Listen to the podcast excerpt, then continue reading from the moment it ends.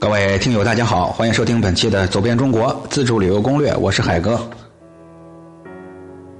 今天是我们的最美古城系列，咱们来聊聊巴陵古郡，湖南的岳阳。本栏目是我在喜马拉雅电台独家签约录制播出，欢迎收听，谢绝盗版。最美的风景永远在路上，欢迎各位报名我们的“走遍中国民族风情采风”活动。报名的方式有两个：第一是添加标题的后十个字母，就是我的微信；第二。加入我们的 QQ 听友群，听友群的群号 QQ 群号一三一四八八幺幺零，两种方式任选其一都可以。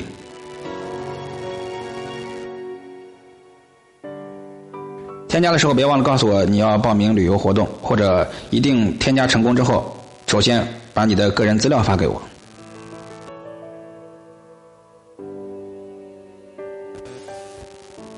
好，湖南的岳阳呀，古称巴陵，又叫岳州，位于湖南省的东北角。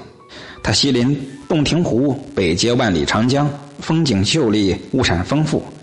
一来一向啊，在国内就享有“鱼米之乡”的美称。它不仅是中国南北东西的一个交通要道，而且素来有“湘北门户”之称，也是拥有大概两千五百多年历史文化和积淀的旅游名城。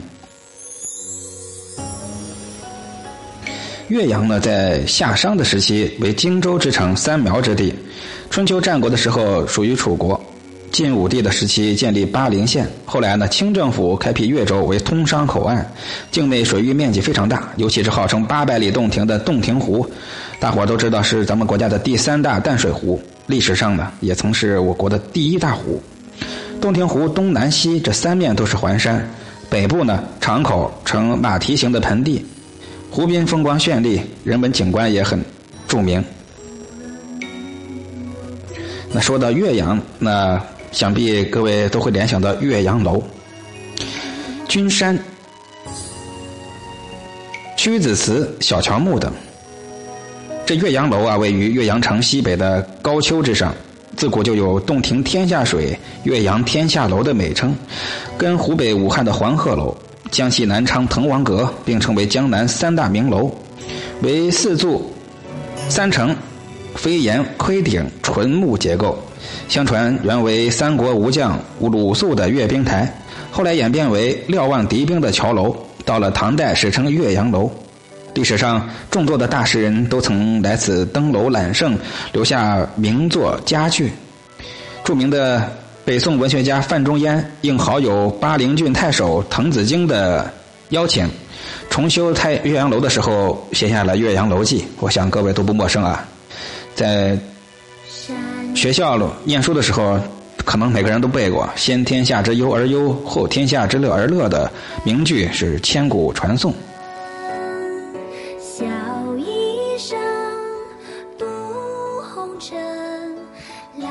岳阳楼。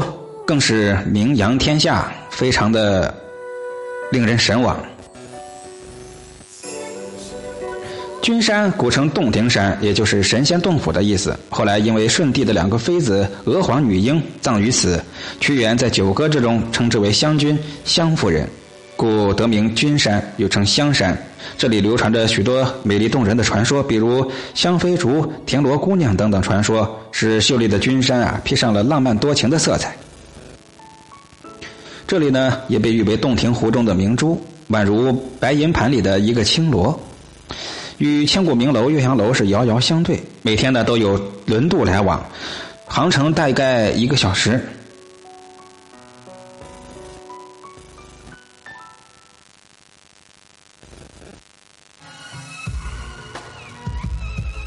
屈子祠是为了纪念伟大诗人屈原而建于汨罗城西北，祠内啊有树龄三百多年的桂树好多棵，每到金秋时节啊是馨香四溢。屈原一生坎坷，最后选择岳阳的汨罗江为最后归宿，也是悲慨壮烈，令人唏嘘。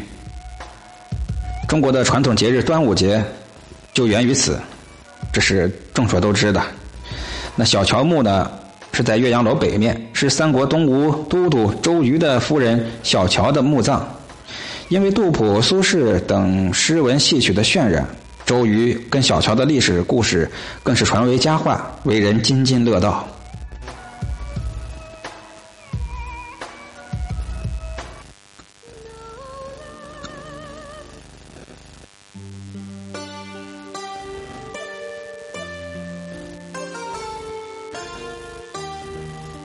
东洞庭湖啊，东边的东洞庭湖是我国七处国际重要湿地之一。每年十月到次年三月啊，会有数以万计的候鸟都来这里越冬，像什么白鹤、白鹳、灰鹤、小天鹅、白鹭等国家保护种类，以及濒危的白头白头鹤、大宝、鸿雁、小鹅雁、青头浅鸭都在这儿能看到。这个自然保护区每年二到三月都要举行观鸟旅游节，各地爱鸟人士和鸟类学家都会纷纷前来观赏。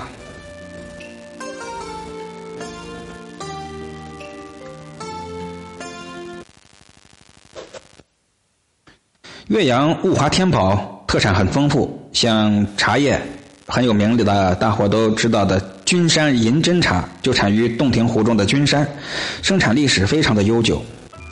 盛于唐朝五代，后来呢，历代都作为朝廷的贡茶。嗯，用开水冲泡的时候呀，它是牙尖朝天，直挺竖立，悬浮在杯中。每一茶叶含一小珠，宛如舌尖之珠，继而缓缓下沉到杯底，是三起三落，堪称茶中奇观。大多数人都是因为岳阳楼记而记住岳阳的。丰富的人文底蕴影响至今。现如今啊，这座古老的城市焕发着生机和能量，新旧交汇，才越发显得灵动迷人。每年五到十月是岳阳洞庭湖最佳旅游的季节，赏完湖水，观赏荷花，岳阳各种的旅游节日都在这段时间，大伙可不要轻易错过啊！这里的水路、铁路、公路都非常发达。随着高铁的开通，火车就成了越来越多的人来岳阳的首选交通工具了。岳阳楼门票八十，君山是六十。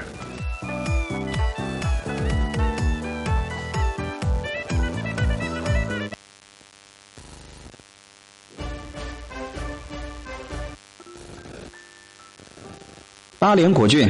屈子遗风，名山名水，名楼名文名人，这些都荟萃在岳阳。洞庭湖烟波浩渺，动人传说流传千古。观鸟赏荷，钓鱼品茶，好一派悠闲风光啊！今天的湖南岳阳就跟各位聊到这里。关于岳阳详细的攻略，我们往期节目里大伙可以去搜一下啊，也可以再去听一听。我们的走遍中国活动呢，也会如期前往岳阳进行游览。感谢大伙的收听，别忘了我的微信是标题的后十个字母，我的官方 QQ QQ 群是一三一四八八幺零呃八八幺幺零一三一四八八幺幺零啊。感谢大伙收听，下期再会。